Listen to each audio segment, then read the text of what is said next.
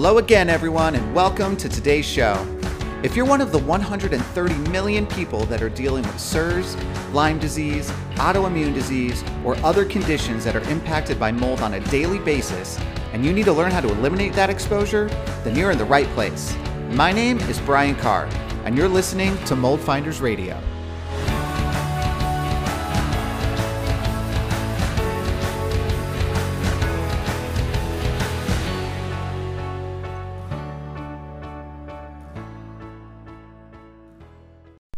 Hey everyone. Uh, so I wanted to start today's show reading a post from Dr. Jill Crista. I was scrolling through my feed and I saw this post come up and when I saw it it just it just made me think about how important it is to understand who is delivering the information that you're consuming. Does that make sense? So um, what I'm going to do first is I'm going to read this. I'm just going to read this post that she put and then just have a quick little chat. Um, so here we go. What exactly are we binding? I've noticed that the discussion on binders for mold treatment is getting very complicated. As cool as it is to know which binder binds a specific mycotoxin, we need to first be clear what we're binding. Most of the studies on specific binder mycotoxin combinations are done for animal feed. If you've been affected by a water damaged building, mycotoxins are not loose in your intestines waiting to be bound. They have been absorbed through respiratory passages and skin into the bloodstream, where they can be delivered to the liver to be packaged up in bile. So, the mycotoxin carrying bile travels through the intestines to be pooped out if caught by a binder. So, we're really binding bile. What binds bile? Should be your question, unless you're eating animal feed. All right, so we're going to pause there. So, what's cool about this is that we all think when we start doing research about um, you know what binders are going to work for what mycotoxins what what dr chris is saying is that you have to understand where the research is is coming from and what it's targeted toward and what happens a lot in social media groups and facebook groups and where we're looking for stuff we just kind of grasp on to information that we see and we don't really understand where it's coming from right? So what she's saying here is that it doesn't necessarily matter what binder is good for ochratoxin A or um, you know aflatoxin or whatever because those studies are built around eating mycotoxins. But the reality is that when you're in a water damaged building, most of your impact is not from eating mycotoxins, it's from breathing it and from it absorbing into your skin. And if that's happening, then the process of how it moves through your body is completely different. So when we're looking for binders, we need to be getting something that's specific for that uh, for that function of how it's moving through your body, right? Isn't that super cool? Like I thought this was awesome, and I just uh, I just think it's a really cool um, little snippet to help us understand that we have to be really careful about where we're getting our information and who's giving it to us. You know, um, we live in this awesome, awesome time where we can share our thoughts and, and post what we've learned. And it's not that anyone's doing anything maliciously or anything like that, because I don't think that's what it is. It's we're kind of like documenting our journey as we go, right? We're hoping that other people can learn as we follow.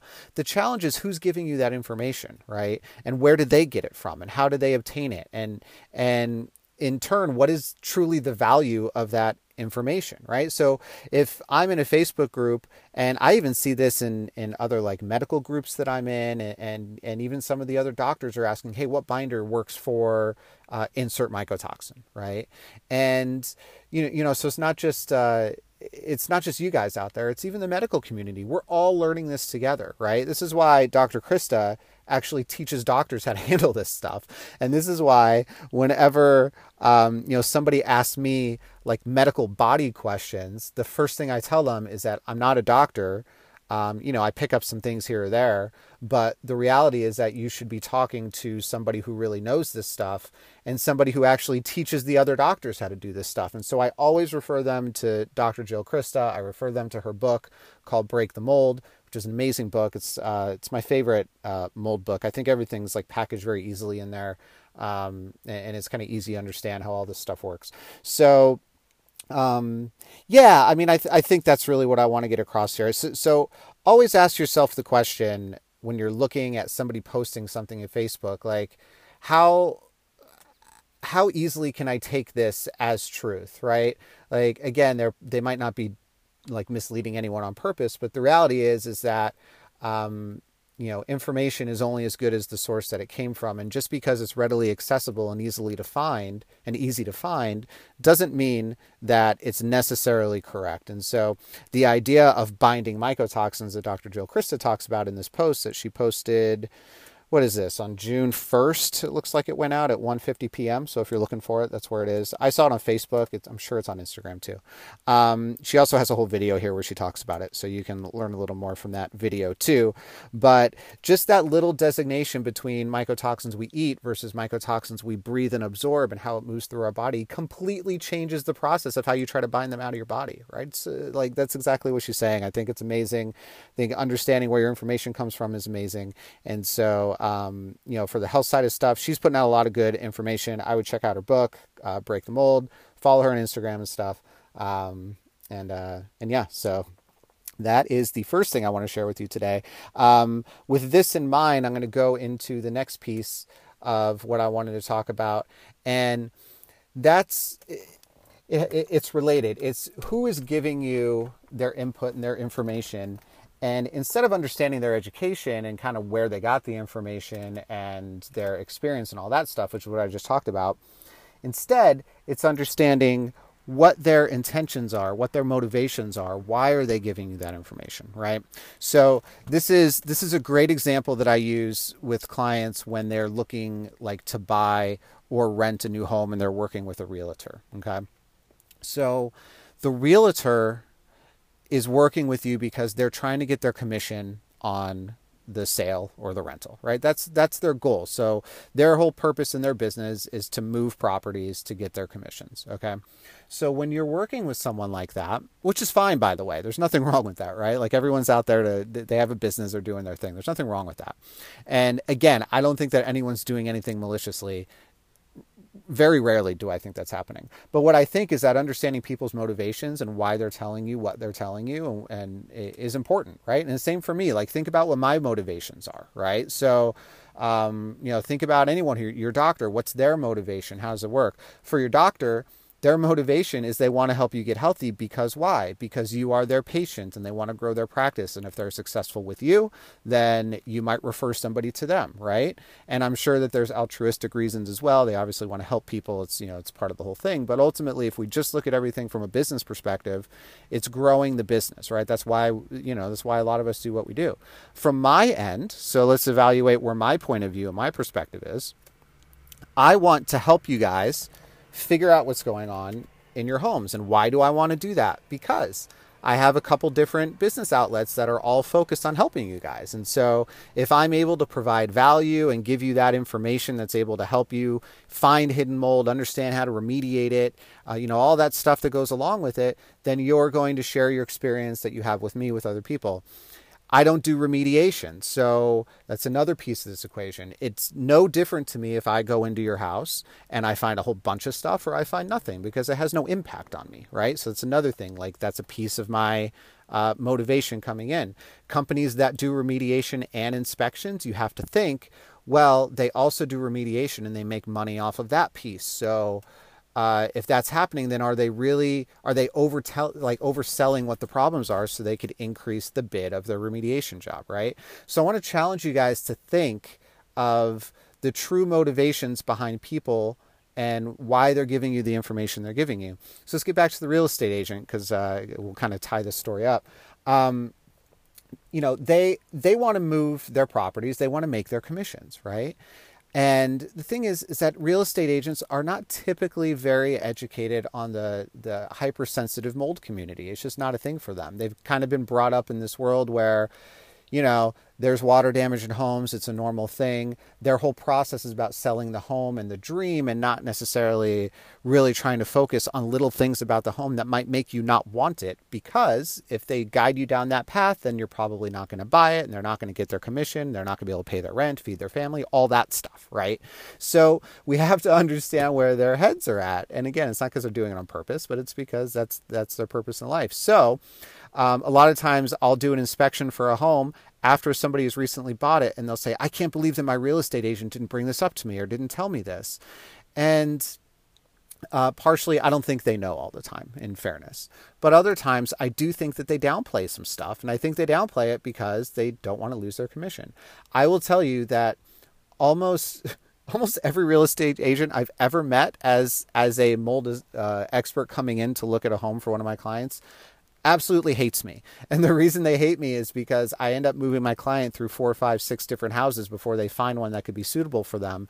And I keep killing the commission on the deal that they have under contract when I come in to do the inspection. And it's not against the real estate agent, it's me looking out for my client, right? And making sure they're going to be in a, a place that's healthy for them. But my intention is different from their intention and because of that there's there becomes a conflict because our intentions are different right so it's a, a big roundabout way of me talking for a while about just evaluate where you're getting your information, right? Like I could go to a bunch of Facebook groups and see what, you know, kind of the you, know, the people that are that are suffering and dealing with this stuff, what what's working for them, what they think's working, what's not working, all that. And and maybe I can get some valuable information out of that. Or I could go to the expert like Dr. Jill Crista and actually learn the, the truth kind of behind all this stuff works and then make my decisions off of that. It's the same concept as like getting a, a finance manager or a finance professional to help you understand how to invest your money. You're not an expert in stocks. You're not an expert in cryptocurrency. You're not an expert in all this stuff. So what you do is you find an expert who you trust, right? Not everybody is equal. You got to find someone that you're comfortable and that you trust, but you find an expert, you let them advise you, and then you make your decisions based on their advice. What we're doing by going into all these Facebook groups and kind of taking everyone's word as gold is the same as us talking to, you know, a friend at the family barbecue who has a hot tip on a stock and just taking him at 100% of his word, thinking that he knows everything that he's talking about, putting $100,000 into that stock and losing it two weeks later. That is the equivalent of what we're doing by going into Facebook groups and taking everything at face value. Okay. So, you know, find the experts, surround yourself with the people that you trust. It doesn't have to be me, it doesn't have to be Dr. Jill Crista, it could be whoever you trust, right? But find people that you trust understand their motivations of why they're sharing things with you and then make decisions based on you know your your interpretation of what they're sharing and what's best for you all right guys so that's what i wanted to share with you guys today thanks so much for listening i'm on my way to pull into an appointment right now if i see anything interesting um, i may throw a video up on the instagram feed at mold masterclass uh, just to let you know i know that i did ask for questions to be answered uh, on the podcast this week um, I have all of them. Thank you. I got submitted a bunch of them. Um, a lot of them were around a similar concept about um, what to use to clean uh, mold from contents. So with that, I'm actually creating a little surprise for you guys um, that we'll be able to share a little of that information. Until that's done, I'm going to get back up on the pod. Um, probably maybe tomorrow, day after. I'll, I'll try to do another uh, maybe one or two episodes this week, and uh, definitely we're to go through some of those questions that were submitted because I promised you I would, and then maybe I will find uh, another topic that I think might be relevant for everyone to. Uh, uh, you know, to, to soak in. So, thanks everyone. Today is a Tuesday. I hope you're having a good week, and we will talk to you soon.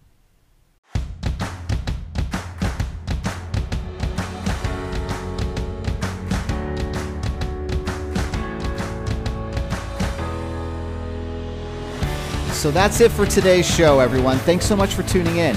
If you enjoyed the show, please take a moment and subscribe and give a rating wherever you get your podcasts. It'll help spread the word to those who really need it the most.